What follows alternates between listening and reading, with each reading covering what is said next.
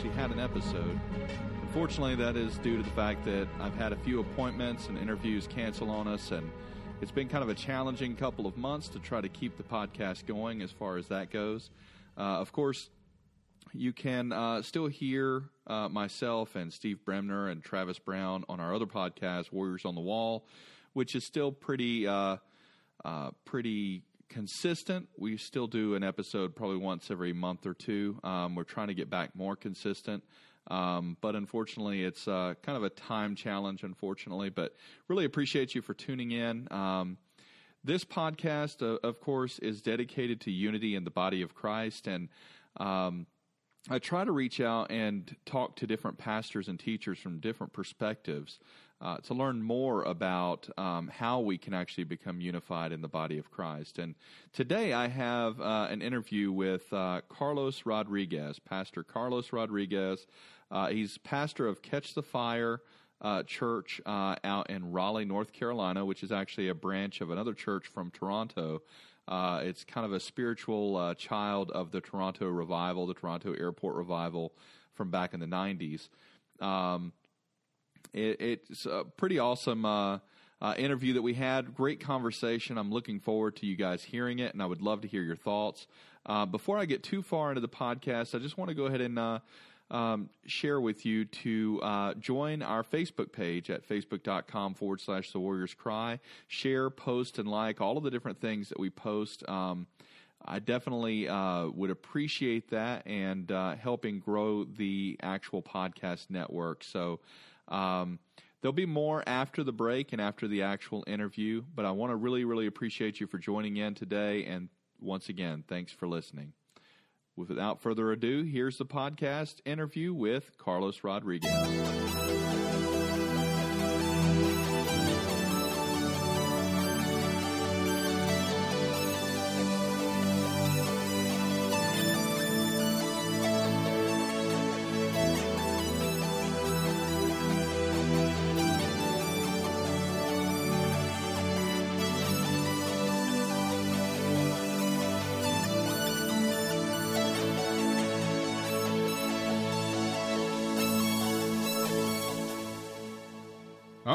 Right. Welcome to the Warriors Cry. I actually have Carlos Rodriguez, uh, my newest man crush.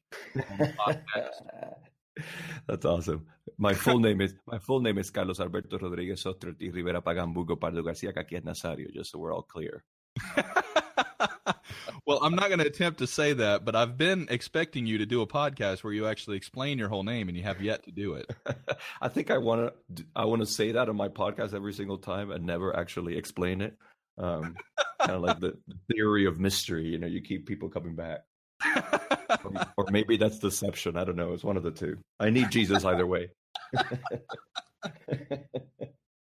All right. So this episode is the first episode in a while. Uh, unfortunately, we've had a few um, interviews that canceled on me on the last minute, and so uh, I'm very thankful that Carlos was able to join us.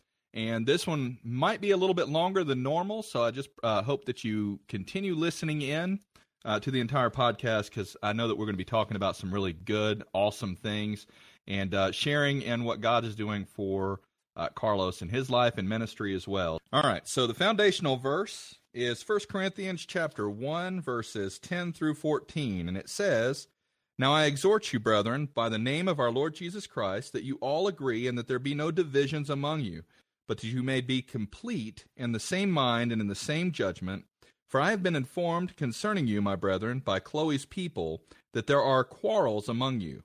Now I mean this, that each one of you is saying, I am of Paul, and I of Apollos, and I of Cephas, and I of Christ. Has Christ been divided? Was Paul crucified for you? Or were you baptized in the name of Paul? I thank God that I did not baptize anyone except for Crispus and Gaius, that no man should say that they were baptized in my name. Hmm. So, hearing the foundational verse, and I actually went to 15, um, but hearing the foundational verse, what does that mean to you, Carlos? Wow, that's a beautiful invitation. Um, a constant reminder that we can actually like you know christianity is kind of set up in different streams different camps denominations Um, and even a specific denomination, if you are part of that denomination, let's say Assemblies of God or Baptists in in Raleigh, North Carolina, if you go to that same denomination in like Lima, Peru, even then the, the difference will be so, you know, incredible. Um, different styles, different ways of communicating the gospel, different ways of doing church. But again, 100% the invitation is always to be part of the same body because we are the same body. We're stuck, right? That's the truth. We're stuck with one another. Um, the temptation is always to be tribal, to find a camp that you belong in. And while you're in that camp, the temptation is to feast again on the tree of the knowledge of good and evil. And we take a bite of that fruit and we say, My camp is good and that camp is bad. And we take another bite and we say, That preacher is ungodly and my preacher is the godly one. And we take another bite and we say, This Bible verse, we need to preach it. This one, we can ignore it, right? So we're constantly tempted to choose, to pick, to take sides. Um, and I'll, I'll finish with this. I love it how Jesus intentionally had Matthew, the tax collector, and right next to him was Simon the Zealot. Now, Matthew, the tax collector, was an employee of Rome, while Simon the Zealot was, you know, what you could call a freedom fighter, maybe even a terrorist organization against the Roman Empire. And Jesus brought them together. And it's surprising that he actually never challenged the tax collecting of Matthew or the zealot of, you know, um, what Simon was doing. What he challenged was their desire to be superior was their their hunger to be right and he always invited them if you want to be first you got to go last if you want to go high you have to go low and i think that's the invitation that paul is just using some specific examples from his experience bringing us back to bringing us back to the same table where we're all included we all belong that was awesome thanks for that uh, carlos so um, now that you're on the program, um, I, I, just want to share uh, you to share with our listeners uh, about you and your ministry, who you are, okay, and, uh, about the things that you've done in your ministry uh, before we really get started into the questions. Okay, okay. So I was born and raised in Puerto Rico. Super long story short, um, I met Jesus at a Billy Graham crusade when I was 13 years old. Thank you, Billy, wherever you are here in North Carolina. Love you, man.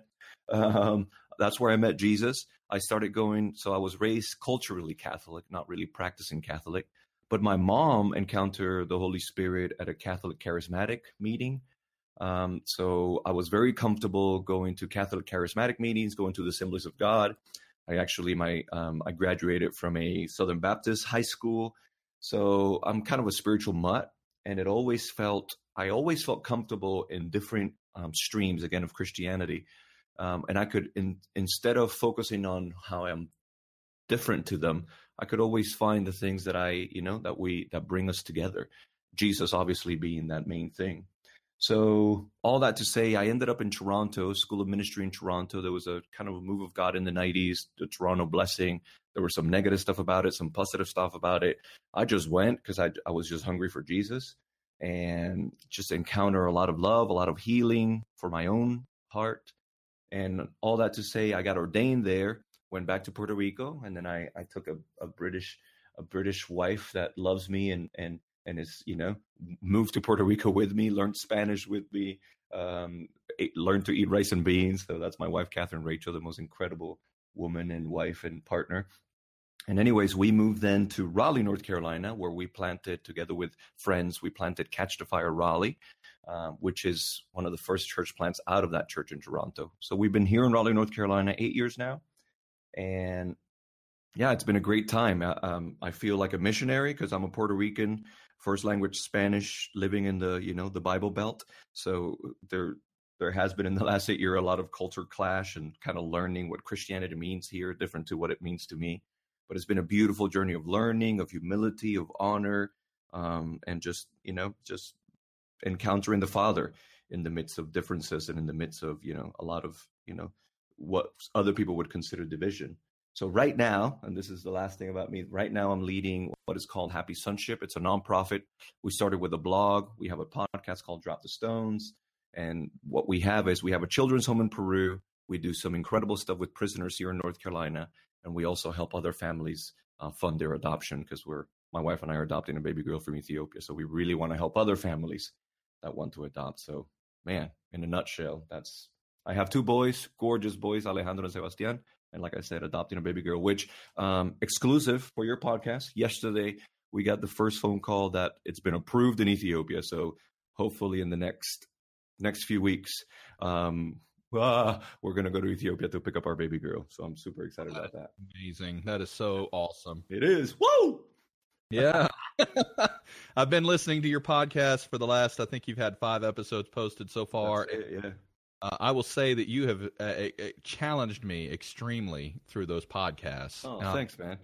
Uh, the first one was probably the most challenging to me. Extremely um, challenging, yes. Yeah, uh, and and and and I almost cut it off in the middle of the podcast because you sounded like you like were completely in agreement with sure. uh, the the guy that you were speaking to, and then of course afterwards you explained your position. Sure. Which you know I understand now the reason why you did that because yeah. to to argue with someone while you're talking to them yeah. is counterproductive. Um, yeah. yeah.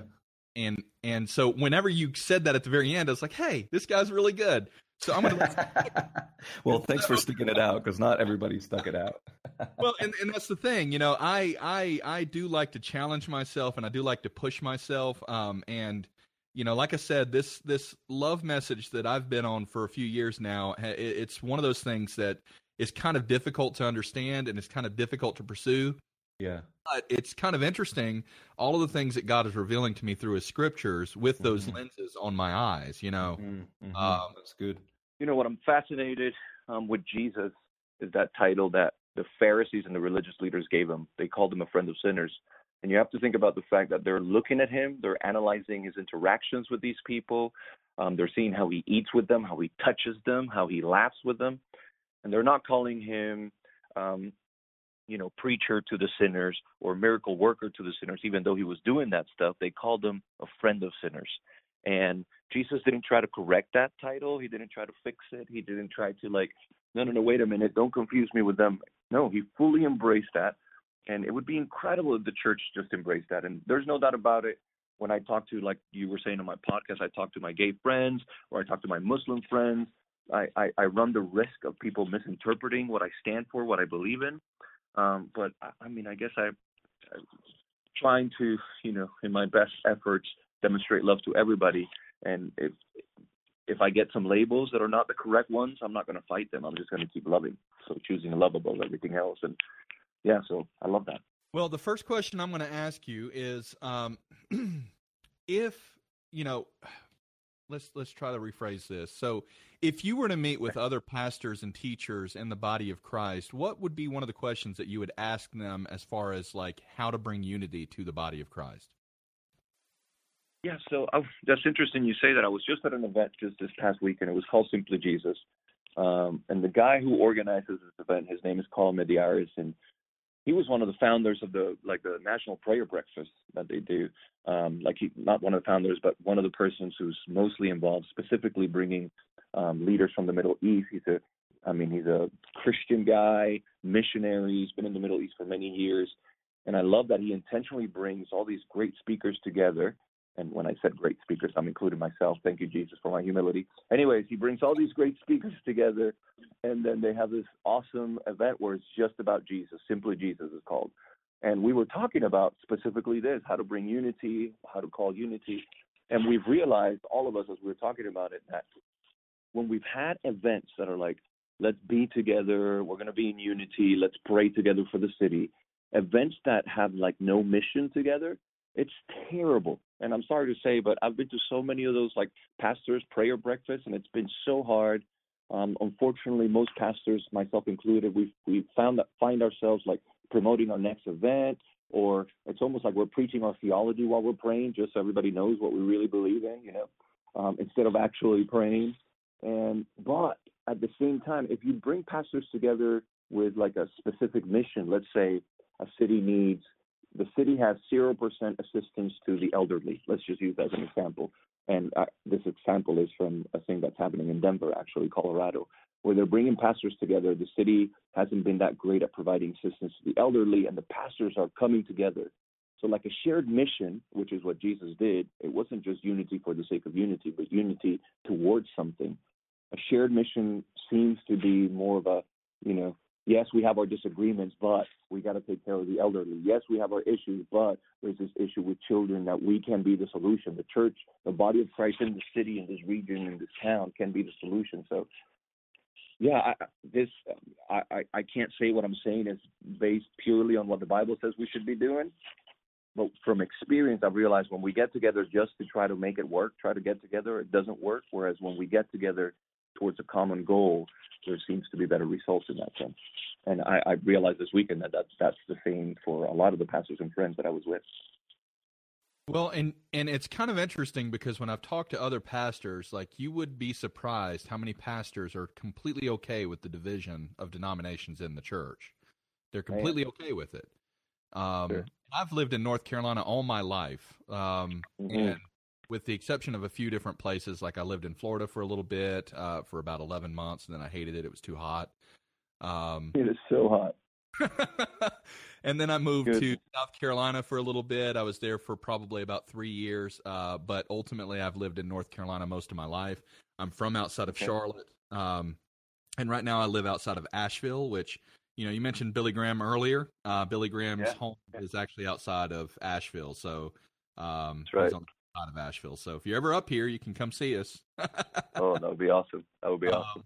Yeah, but uh, I'm I'm completely interested in finding out exactly why there are so many pastors and teachers that are so okay with division, and one of them is my spiritual father, um, I yeah. interviewed him on episode five of this podcast, and it got really contentious because he was basically saying that division is necessary uh, in the mm-hmm. body of Christ, um, and and that's what really just befuddles me because I'm like, you know, when you have two churches that bump up against each other with parking lots in North Carolina, that happens a lot.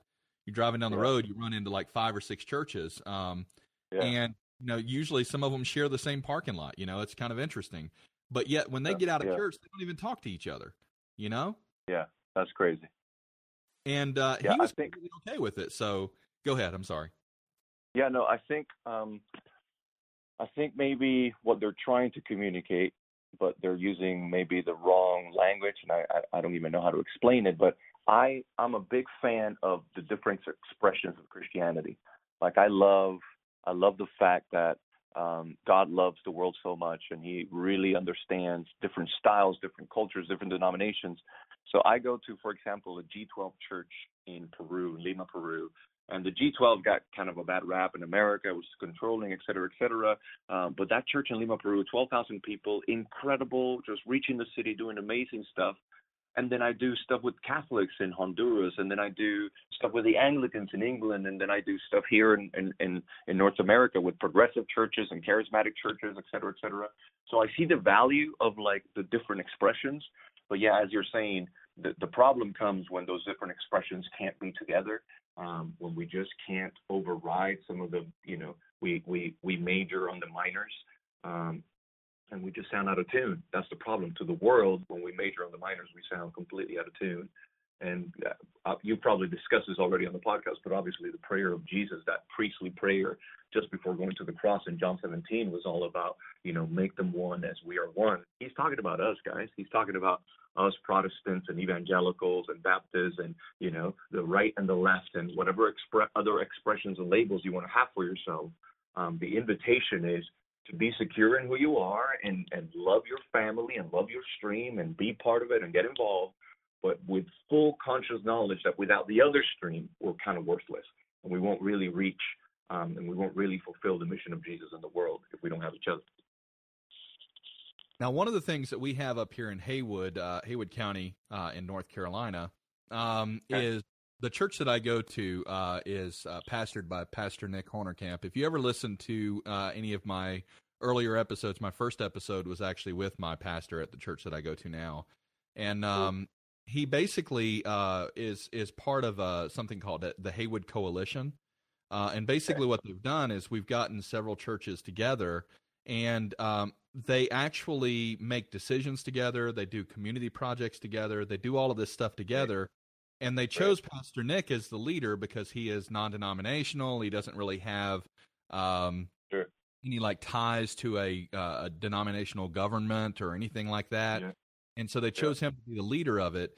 Um, but I've seen some interesting things come out of it. Like uh, a few years ago, we, as a church, as as a uh, church of Haywood County, we got together and volunteered at all the different schools in the area and cleaned the Beautiful. schools up and did painting and all this kind of stuff. And granted, that's Great. one thing, but that's a service project, and service projects aren't necessarily the best means to bring unity to a body. Sure, but sure. It is something. So that's where I start. come in. I think I feel it's a good start. Those service projects, again, I'm not basing on any theological convictions, just from experience. It seems to be the best first step towards moving to a bigger table where we're all included. We all have these great conversations. Right. Um, and then the other thing that I've actually learned over the last few years is uh, uh, is and, and and this is common knowledge that the church is not the actual building. The church is actually the Mhm. people of God. And you know, Mhm. we put so much focus on the building that by putting that focus on the building, we put focus on the tribes or the the uh, uh, the who do you belong to. Um, I Yeah. remember growing up, my Yeah. grandmother used to get this magazine um, called "We Are Baptist," um, Mm. and you know, in it, basically, I was reading an article, and the lady basically made a comment that we are Baptists before we're Christians, and I was like, Wow. wait a minute, that sounds a little weird. Yeah. But at the Wow. time, I wasn't on this mission, so I really didn't understand that differenti- uh, uh, difference, if that makes sense. Yeah. Um, yeah. But but how do you feel about all of that? Yeah, so I mean, I'm I'm naturally inclined and tempted to pick my tribe over any other tribe. Um, and unfortunately, the problem with tribes, um, they're just you know led by a chief. Um, it's it's you have to dress a certain way to look like you're part of the tribe. You have to sing a certain song. You have to be in a certain location, as you're saying, the the, the church building. So even even I, as somebody who's been conscious for a long time about you know some of those tribal divisions and some of those inclinations to be pro my stream more than any other stream, I, I fall into it all the time. Just in my my language, kind of my Christianese. I have my own version of Christianese that we use in our camp, and so uh, the, problem again is not being comfortable there because I think it's valuable. Just like you can be comfortable being an American or a Puerto Rican or a British person, but that can't rule over being a human, over being a, a believer, over being, you know, over being part of this beautiful extended family that we have. So I know that temptation. I've I've unfortunately preached out of that place. Um, we create events around it, and unless we're intentionally conscious that we do that, and we're intentional about coming out of our tribes and kind of um, extending our hand of love and service towards others, and it has to start with humility and I, I kind of force myself and I end up being so grateful that I kind of force myself to do this. But like reading books, specifically reading books and listening to podcasts from people from other tribes, where I where I put myself in a place, okay, I'm here to receive, and it's an act of humility. I love the story of the Good Samaritan because Jesus was not saying that the Samaritan was the person who was on the road that we needed to help. That would have been challenging enough because the Jewish people of that time, they really I mean, they were in so much conflict, theological conflicts, religious conflicts, and even um, cultural conflicts with the Samaritans, that that would have been hard for them just to admit, okay, we need to help the Samaritans. But Jesus wasn't saying help the Samaritans. Jesus was saying you got to learn from the Samaritan.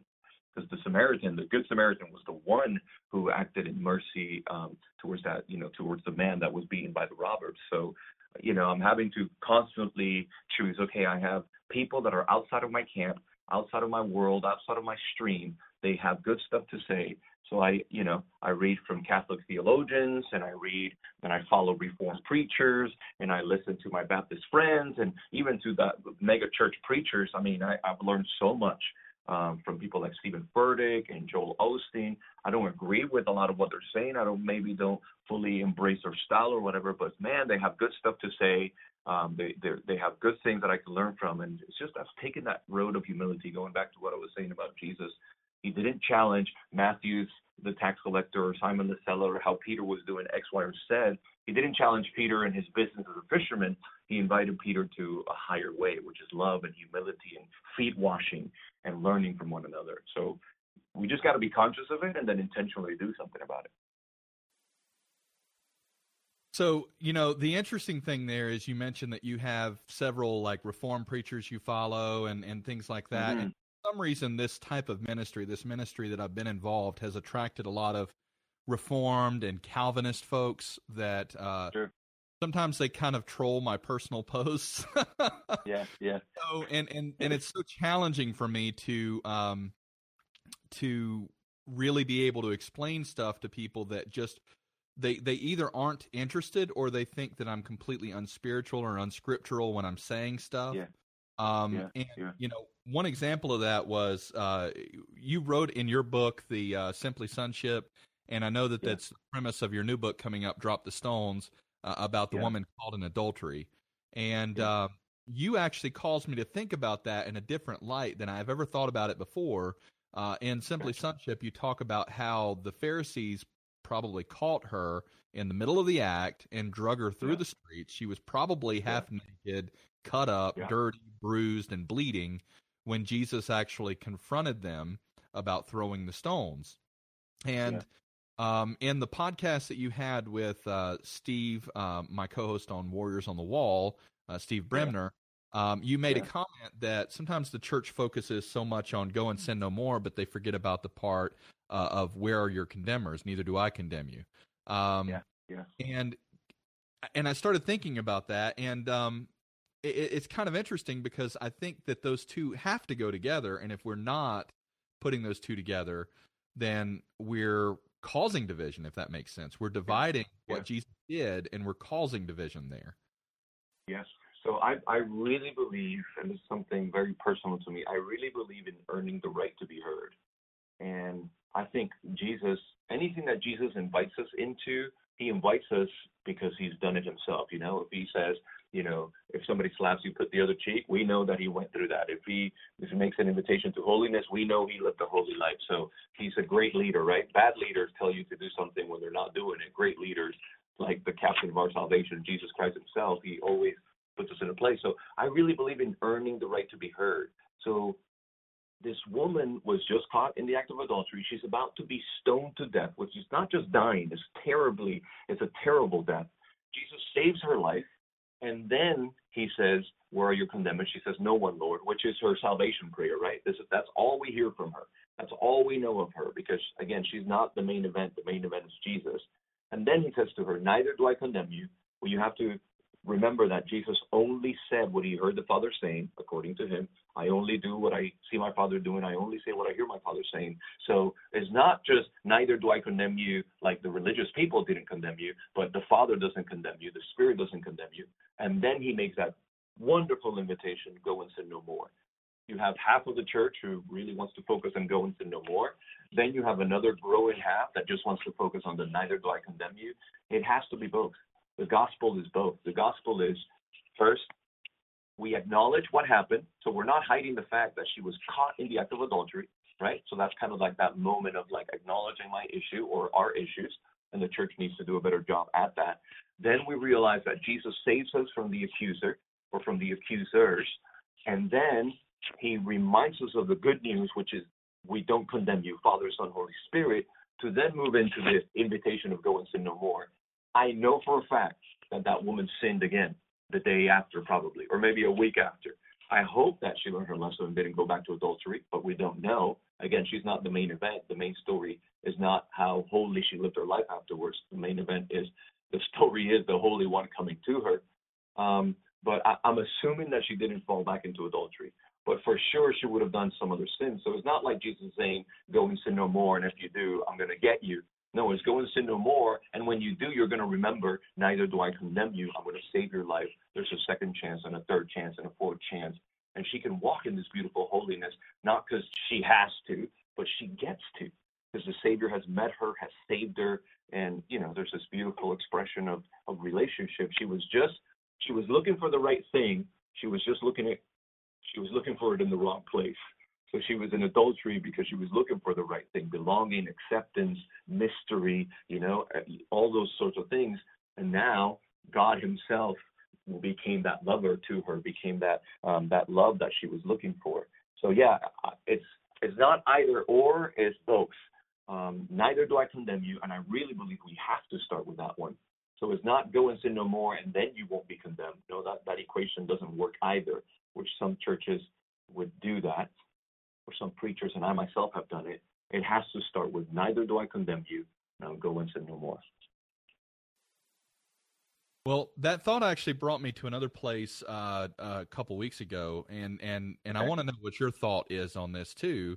Um, I happen to follow a Facebook page. I think it's called uh, Hello Christian or something like that on Facebook, and they posted okay. something yeah. about how one of the people on the View uh, talked about how Jesus would have baked the cake, and so yeah. I shared that article, and I basically said, um, in so many words, I basically said, yeah, Jesus would have probably baked the cake, but he would have yeah. told the person that he baked the cake for, I don't condemn mm-hmm. you. Here's a tasty cake. Mm-hmm. Don't go and sin, you know? Yeah. Um, yeah. And I had Calvinists and fellow charismatic yeah. Christians that were just like completely shaming me for that thought. And, yeah. and even though I didn't really think it completely through before I posted it, I ended up deleting the post just because I, I didn't want to cause anyone to stumble. But that was kind of where my sure. mind. What do you think about that? Yeah, I I agree. I agree with you. Um, so I'll repost it for you. I think he would have. I think he would have baked the cake, um, and I think he would have again because he's earning the right to be heard. He doesn't have to because he's God, um, but because he's not looking for puppets or slaves, he's looking for sons and daughters. He's looking for people in relationship. You start with those places, and again, going back to Jesus being called a friend of sinners, he would have been happier to be, you know, he would have, he was comfortable being confused with the people that he was trying to reach, uh, way more than he was comfortable uh, being confused with the religious leaders. Um, he wasn't interested, even though he was. He is the Word of God. He knows the Word of God. He he is the full expression of the invisible God. Um, you know, he was comfortable being close to sinners and you know getting in trouble for it.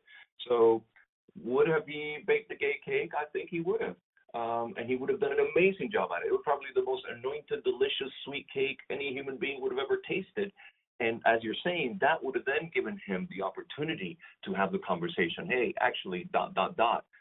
Just because we're in disagreement doesn't mean we can't be in relationship. And that's the key right there.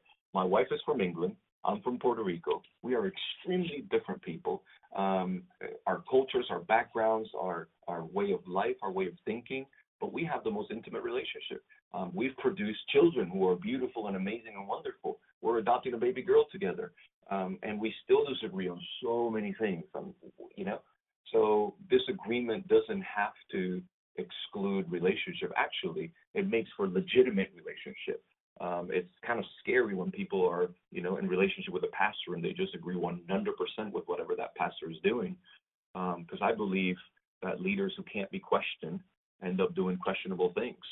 So that's actually know, a good a, that, that's awesome. Yeah. Leaders who can't be questioned usually do questionable things. I like that. Yeah, yeah. So I, I, yeah, I, I that's my personal belief.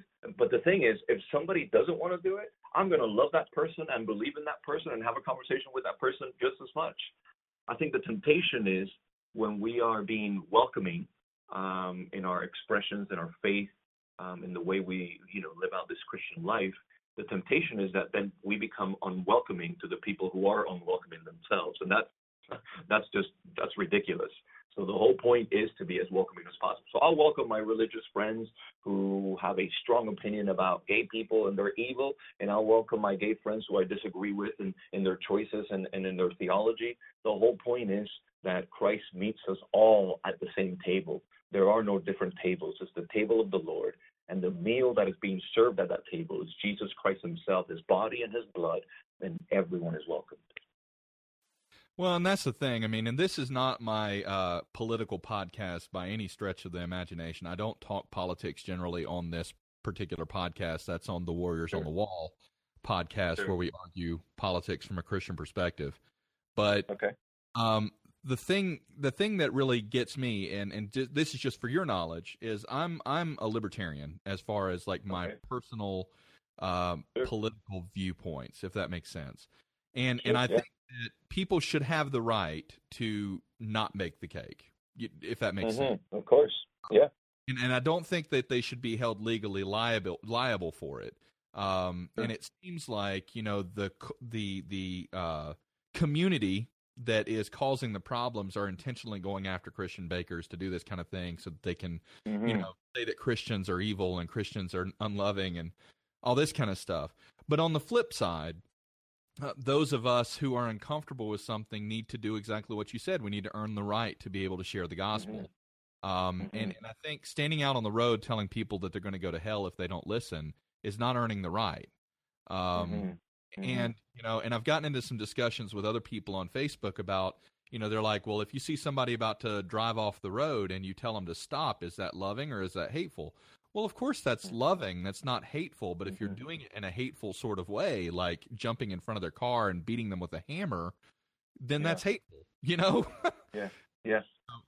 I think unfortunately, I think using that same analogy, well, unfortunately, we see them driving a certain way or a certain direction, and we get in the way. The, the same is true that by us getting in the way, we're the ones that put them on a cliff, on the direct path, you know? So that that is also true that we don't know where people are headed. We don't know what the Holy Spirit's doing. And it's just prideful to assume that we know that they're heading down a cliff because they might be on a collision course with God Himself. They might be on the road to Damascus, and we want to condemn them and we want to say X, Y, or Z about them, and they just might be seconds away from an encounter with the Holy Spirit. Um, so our job is to serve, to love, um, not to correct. That's the temptation is we think that that's our job. No, that's our job. If you if you're willing to die for somebody at the cross, I, I posted this the other day and I've gotten a bit of flack from it, but I really believe if you want to flip tables like Jesus flipped tables, then you have to also be willing to die on the cross for those people that are flip that are on the tables, that are selling stuff on the tables. Um, again, you got to earn that right. If you if you want to call out somebody's sin, then make sure you're saving them from stoning. Make sure you're telling them that the Father doesn't condemn them, and then you teach them, and then you disciple them. But it's got to be from that place of you know, of loving, of serving, because that's what we've been called to do. And I'll finish with this. I love the story when Philip uh, encounters the eunuch, Ethiopian eunuch, which you know, a eunuch ha- has been castrated, so they're you know they're a sexual minority. A eunuch is you know Ethiopians are that would have been called at the time of you know of Philip's time that would have been called the ends of the earth. That's like all the all the all the nations from southern Africa. So he's a you know in that area where he was at specifically, he's a minority from another culture, another country, another you know expression. I love that right after the eunuch gets baptized, immediately after he comes out of the water, Philip is transported.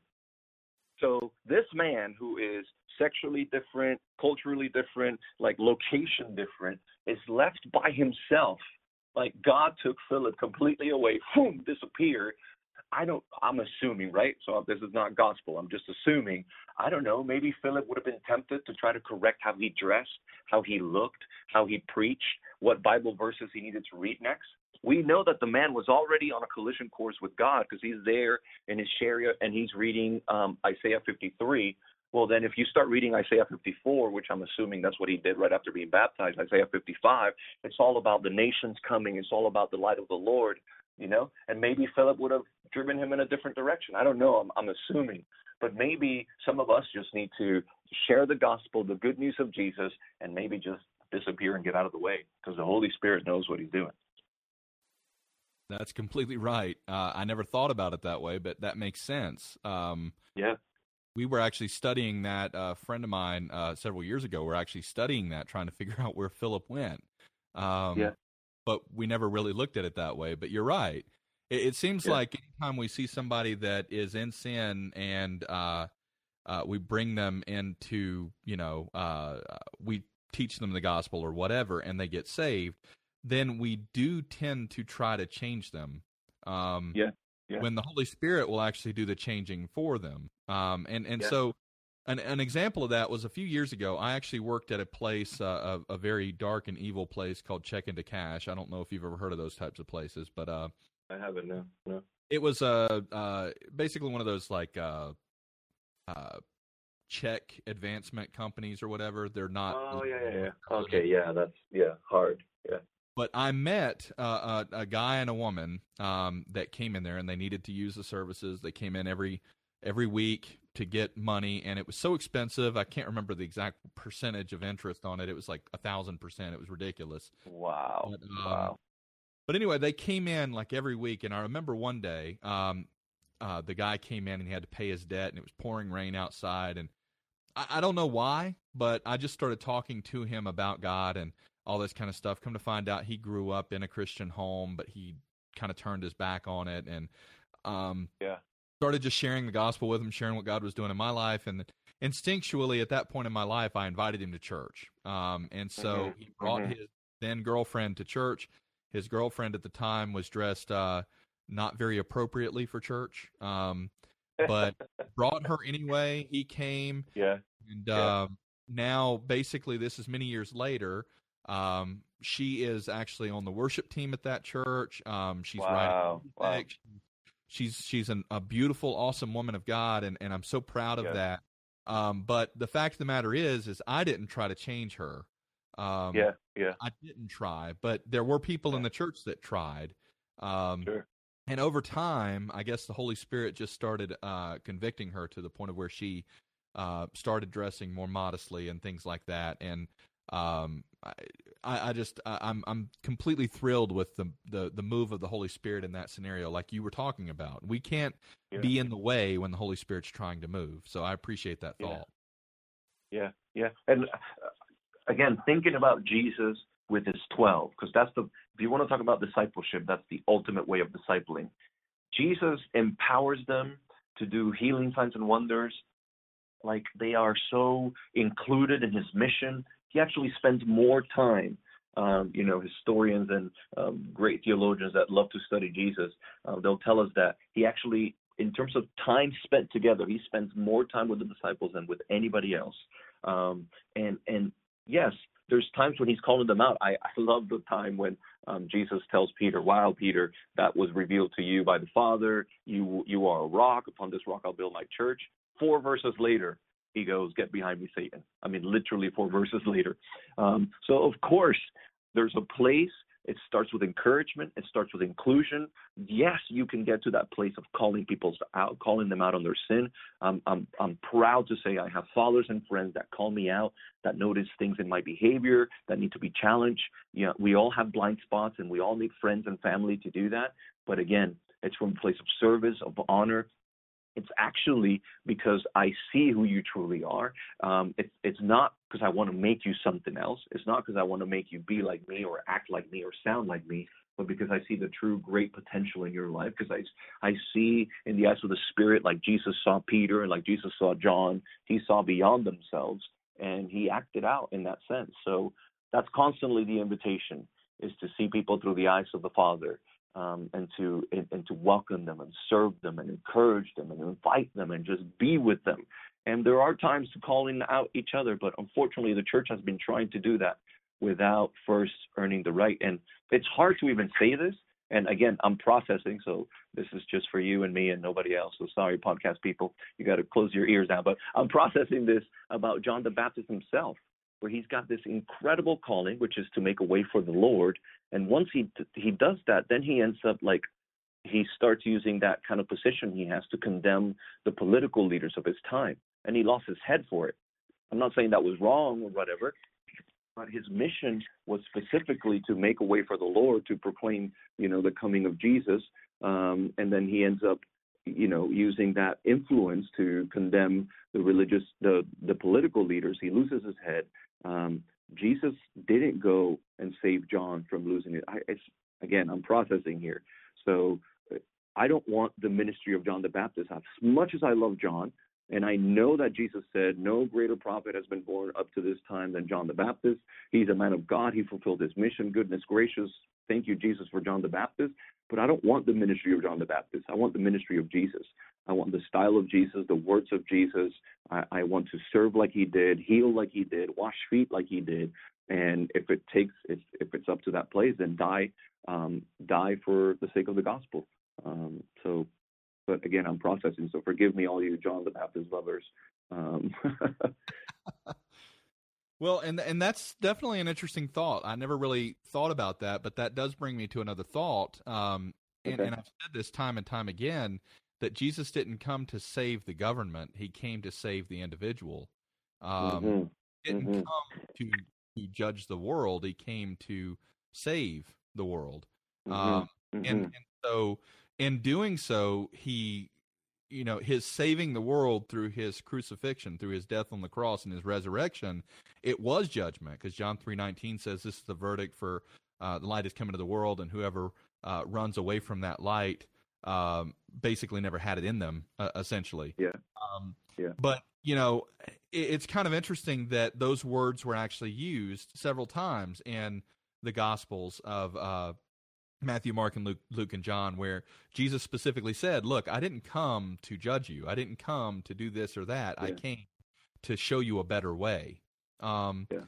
And and you know, and one thing that actually came up to me was you were mentioning how you had spiritual fathers and people in your life that called you out on things, and and I totally Mhm. believe that's scriptural, and I think that's that's a, a good thing, um, because Mhm. in First Corinthians chapter um, five it says, um, "For what do I uh, five twelve? For what do I have to judge the outsiders? Um, do you not judge those who are inside the uh, inside the church, but those who are outside uh, are God's? Uh, remove the wicked man from among yourselves." And so this is specifically about how we are supposed to have relationship with our brothers and sisters, and when we see things in their lives, they're Christians. We should be able Yeah. to say, "Hey, you know, you're on a Yeah. collision course," or "Hey, you need help," or "Hey, let's get together and do this," or "Hey, whatever." Um, we are perfectly well within our Christian rights to do so.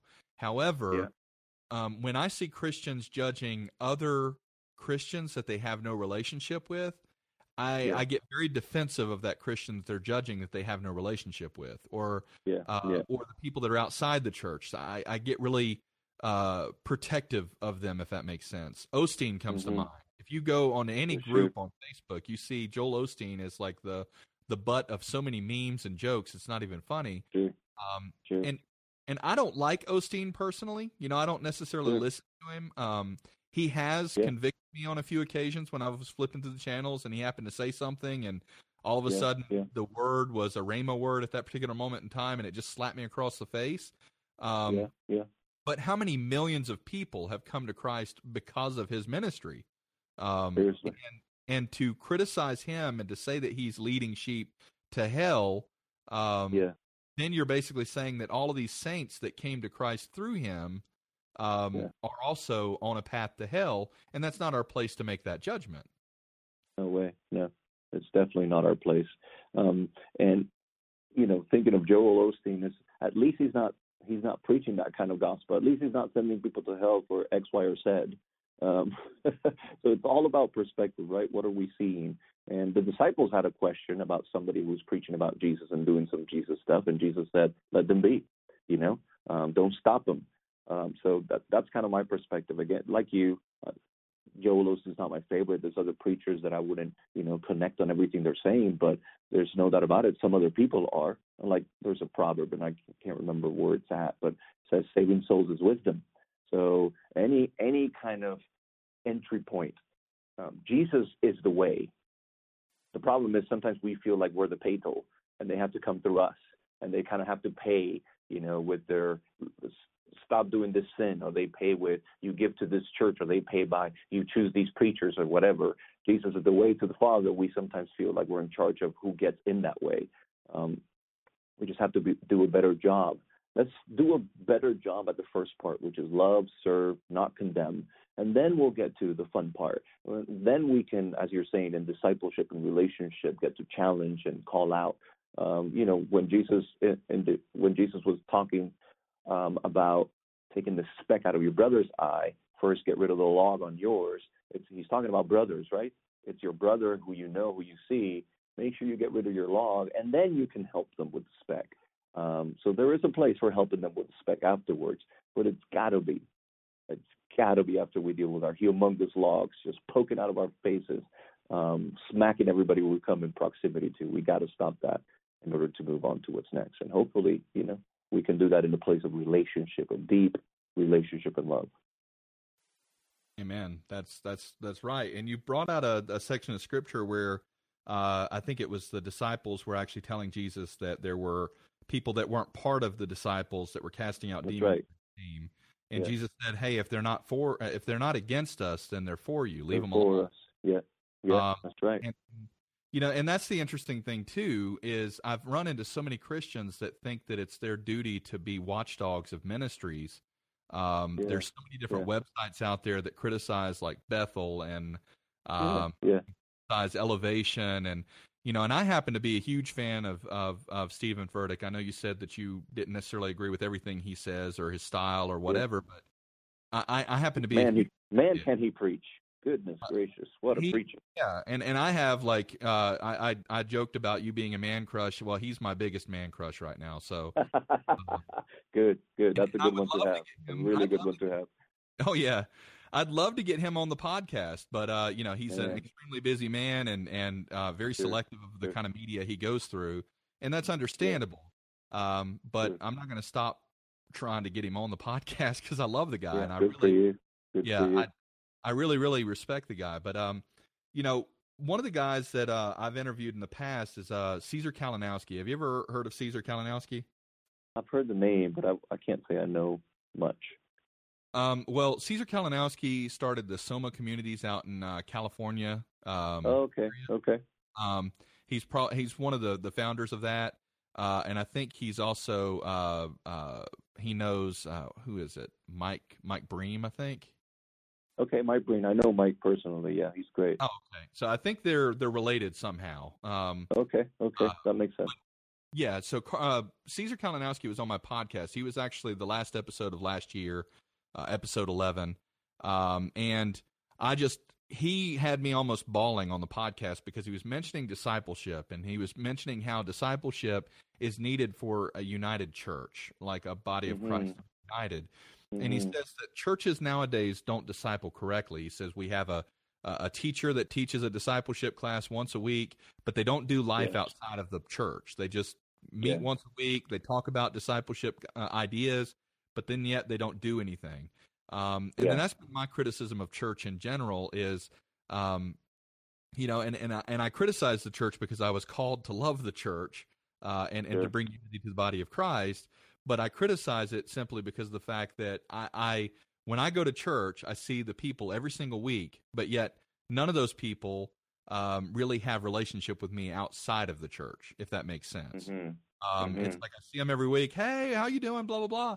But Monday through Saturday, I never see them. Um, Yeah. and, and and I'm sure it's the same way with everybody else in the church. And of course, there are cliquish groups and things like that in the church that have relationships with each other outside. But I, I that's one thing that I've never under, really understood is how that happens. And I think that goes back to our tribal nature, how we we Yeah. have to have like a group of people that we attach ourselves to. Um, Yeah. But you know that's kind of the interesting thing to me was was when he basically mentioned that discipleship's really really important, and it's not just having that class and not just having one person teach it, but it's actually doing life with each other. Like if you see somebody that's going to a court case, that you go with them. Um, if you see somebody that's hungry, that you actually take them to eat. Um, and spend time with them. That's what Jesus did, and that's what we need to do. Um, you made a comment earlier that Jesus spent more time with the disciples than he did with anyone else. So Mhm. Mhm. that should be the model that we also do ourselves, right? Yeah, yeah. Funnily enough, I learned that from Mike Breen. Actually, you talk, we're talking about him. Um, in one of his amazing books on discipleship. Love that guy. Yeah, I mean, it's. So I was just talking with Randeep Matthews.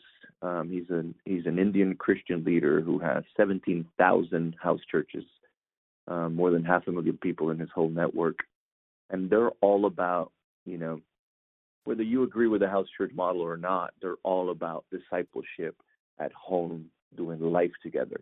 And what they do is they're just hanging out all the time together, feeding each other, inviting their non Christian friends.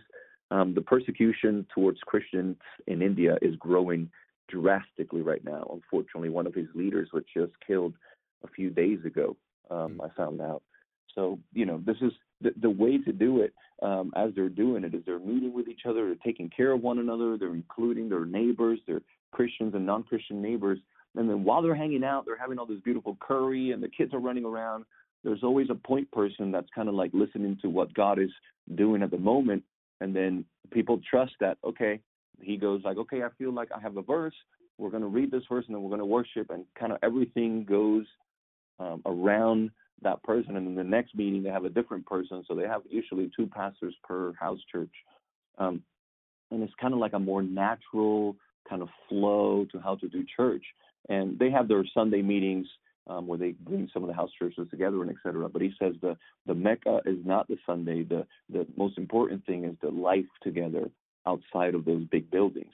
And not to discredit one or the other, um, but maybe we should do a bit more of that. I, I so one of the things I do dislike about, um, and again, I'm super, I love Steve Furtick and I love Joel Osteen and I love what they're doing. And then, but but I I find it sad, and maybe this is more of a Latino culture thing, that you can have a church where you see a screen and you can kind of come in and out. I could do that at home. Why even go to the church on Sunday? I feel like people get to those locations because in that location it's almost they can check the box. I came to church on Sunday. Um, but what about touching? What about being with one another? What about doing life together? What about hanging out and and you know just being family? And what about that model of Christ with his disciples and then with the 70 and then not just doing family for the sake of family or community for the sake of community, but doing mission together and traveling together and eating together and um, et cetera, et cetera.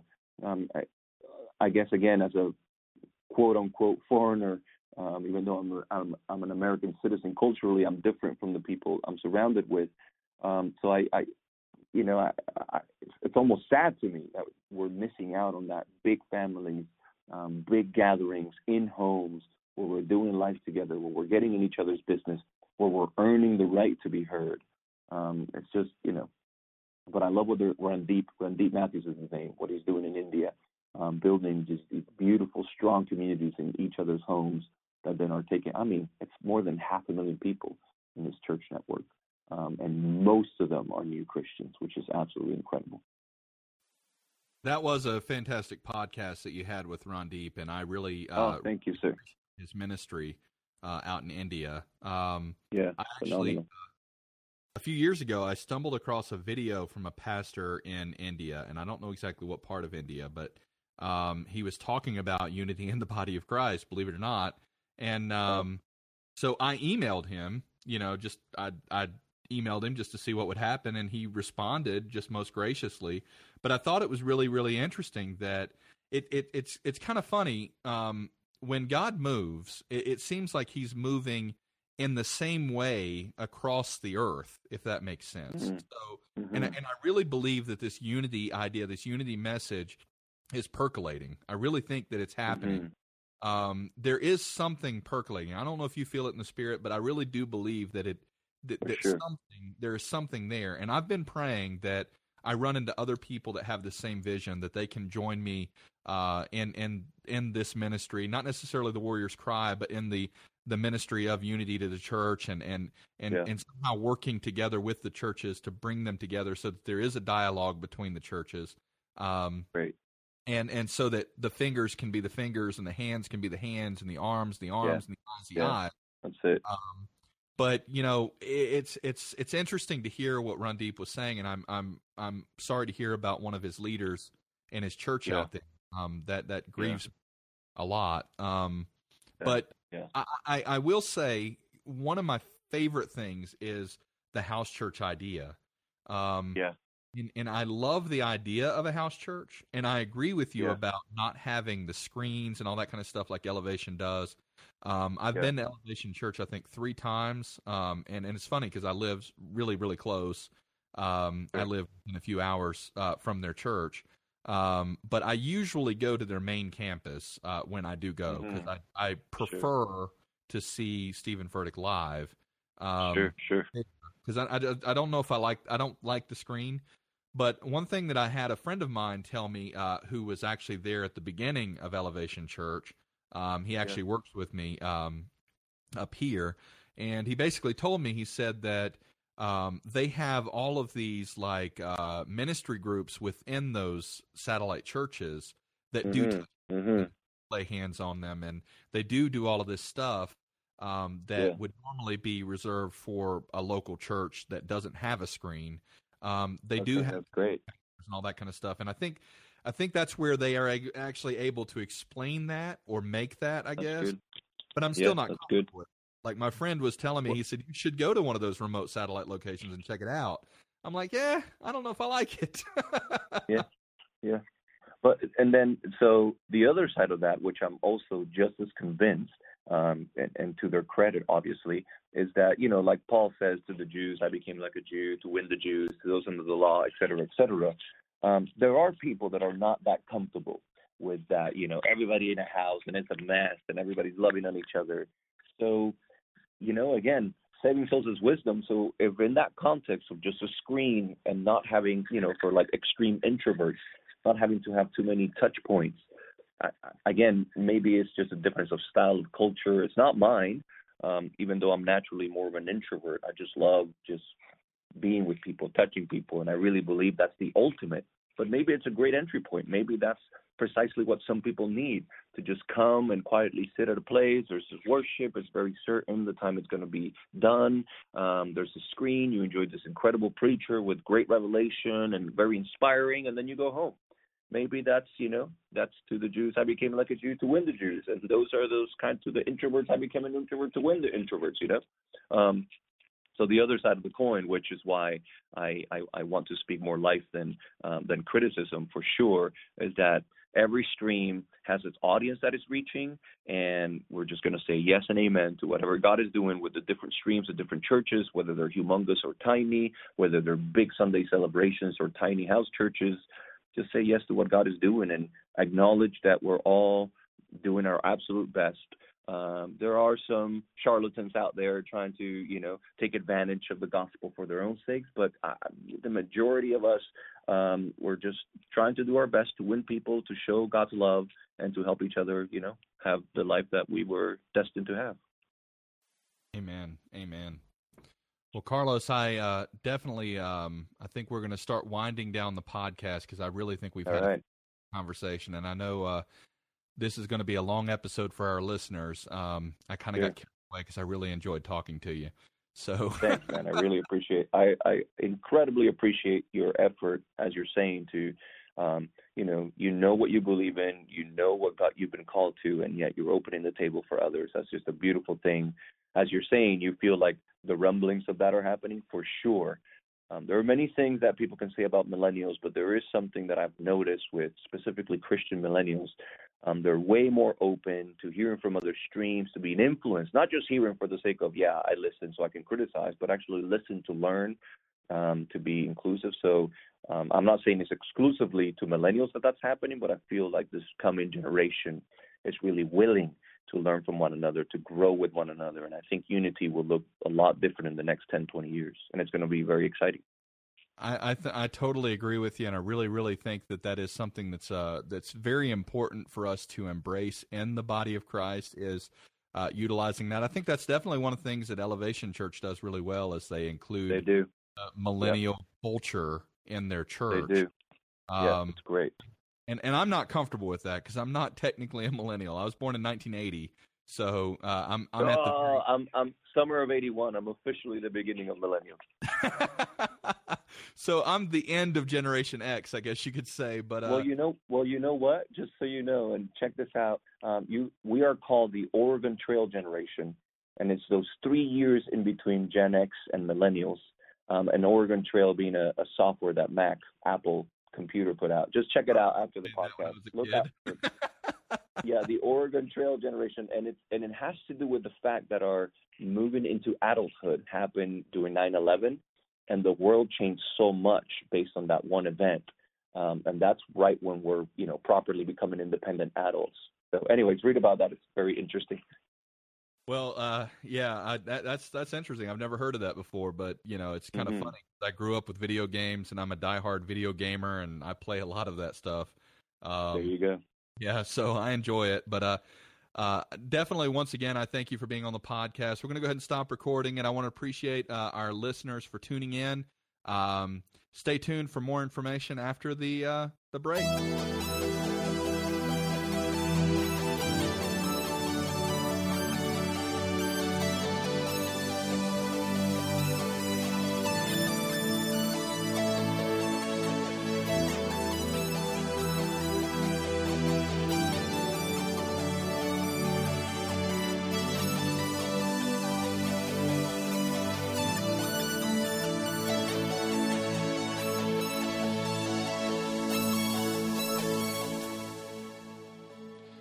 Tell you, I had a lot of fun interviewing Carlos Rodriguez on this podcast. Uh, you might have noticed in the middle of the podcast where there was a change in his audio quality. Um, unfortunately, I really believe that uh, Satan was really trying really hard to stop our conversation. Um, his internet kept going in and out. Uh, it could have been mine. Who knows? I'm not really sure, but his audio kept dropping out. Um, so he went from using his really nice fancy microphone all the way down to using a phone and calling in. Uh, but luckily, we were able to actually have a great conversation. This was the longest podcast I think I've ever done on the Warriors Cry. And part of the reason why I really wanted to spend that time was because Carlos um, has challenged me more than I think any other leader has in recent uh, years, as far as uh, people that I've studied and people that I've listened to. Um, he's challenged me in the love message that I've preached time and time again, but unfortunately, uh, in my flesh, I don't tend to live that life as well as I hope I do. Um, and one thing that he's taught me, just kind of listening to him, is how to embrace sonship. And so um, I'm going to go ahead and tell you um, his book, Simply Sonship, is phenomenal. I'm only about halfway through, but it is really, really good book. Um, he's got another book that he released before that. Um, I can't remember the name of it, but um, I will post it uh, on the website as well at thewarriorscry.com. I'll post links to all of his books on Amazon. Um, you can purchase them there, um, or you can actually purchase them for your Kindle or iPad or however you want to actually read them. So I'll post them there. Um, I do encourage you to read them, maybe get them on Audible and listen to them. They are fantastic, um, and they're very challenging, very, very challenging.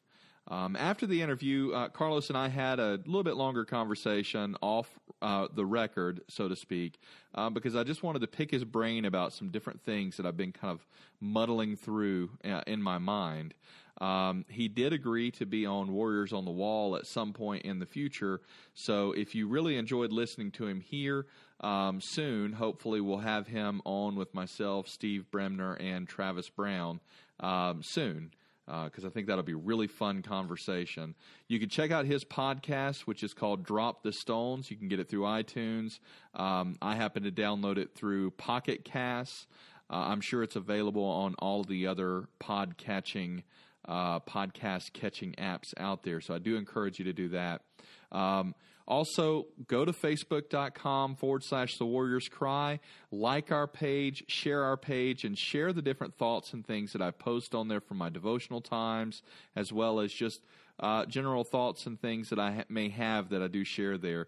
Comment on them too, because I definitely want to grow that Facebook page to where it's a place where we can share our thoughts and have communion, community together. Um, in addition to that, you can also go to facebook.com forward slash the Warriors Cry. Uh, like that page, that's the other podcast where we kind of talk about politics from a Christian perspective uh, and current events and just various different little things. Um, but that is a fun podcast as well. Um, this was definitely a fun interview that uh, I had with Carlos Rodriguez, and uh, I really, really appreciate him for taking his time out. You can visit his blog at happysonship.com, and you can also uh, check out his little store that he uses to support his community at Happy Sonship, uh, which I think is happygivers.com uh, happygivers.com. If that's not correct, you can actually go to happysonship.com and actually click to the link to the store on the website, and that's how you can actually see that. But um, Carlos was a gracious uh, uh, interview, and um, I would just encourage you, listeners, to support his ministry. Uh, in any way you see fit, buying his books or buying uh, something from his Facebook or his uh, Happy Sonship uh, community page as well. Um, we definitely want to bless each other. Uh, one last thought that I wanted to kind of share with you guys uh, at the very end of this podcast, something that's been kind of rattling around in my brain here as of recently. Um, and I haven't really had the ability or the time to sit down and actually put it to thought. So I'm going to share like a little five minute little blurb. Uh, and that is in the body of Christ, we should be supporting each other with their with our visions, with our ministries, with our uh, work, our careers, anything that we have in the church, we should be supporting each other. So, an example of that is if you know a brother or a sister who happens to have a construction business and you need to build something, then support your brother in Christ. Um, if you know that your sister uh, in the church is an accountant and you need an accountant, then support their business as well. But it doesn't just mean support their businesses and give them money in that sense, but another thing is is if you know of a brother or sister that has a ministry or say that they're a musician or say they've written a book or whatever we should take it upon ourselves to really support each other. Because if we're not supporting each other who will? And i say that kind of selfishly on my part um, because unfortunately uh, the community that we are all in sometimes doesn't support um, each other. And uh, I just want to uh, encourage you, brothers and sisters, in the Lord, that we are supportive of each other, supportive of each other in in everything that we put our hands to, in everything we put our hands to, whether it be sharing our Facebook pages, uh, sharing our Facebook posts, liking them, whatever, getting them out there so that other people uh, can see them and respond and and uh, uh take advantage of those uh, blurbs of information. Um, if we know that they're a musician, that we're buying their CDs or that we're um, sharing their music with our friends and family, buying them or whatever. If they're writing books or if somebody's writing books, that you buy a couple of extra books and hand them to your friends and um, that you just bless the fellow members of the body of Christ.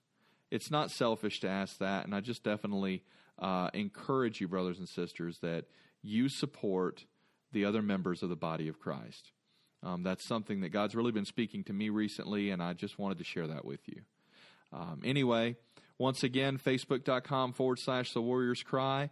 You can also support us on Patreon, patreon.com forward slash the Warriors Cry. You can give whatever you want to uh, on that. Uh, you can give a dollar a month, you can give $5 a month, whatever you want to give to support the ministry of the Warriors Cry. Hopefully, um, that'll go a long way to getting uh, other uh, interviews, maybe uh, interviews um, with uh, speaker fees or anything like that they may need uh, to come onto the podcast. Um, that would be something that would be great. Um, and of course, you know, I'd also like to be able to uh, run this as a, a, a ministry that can support other ministries as well.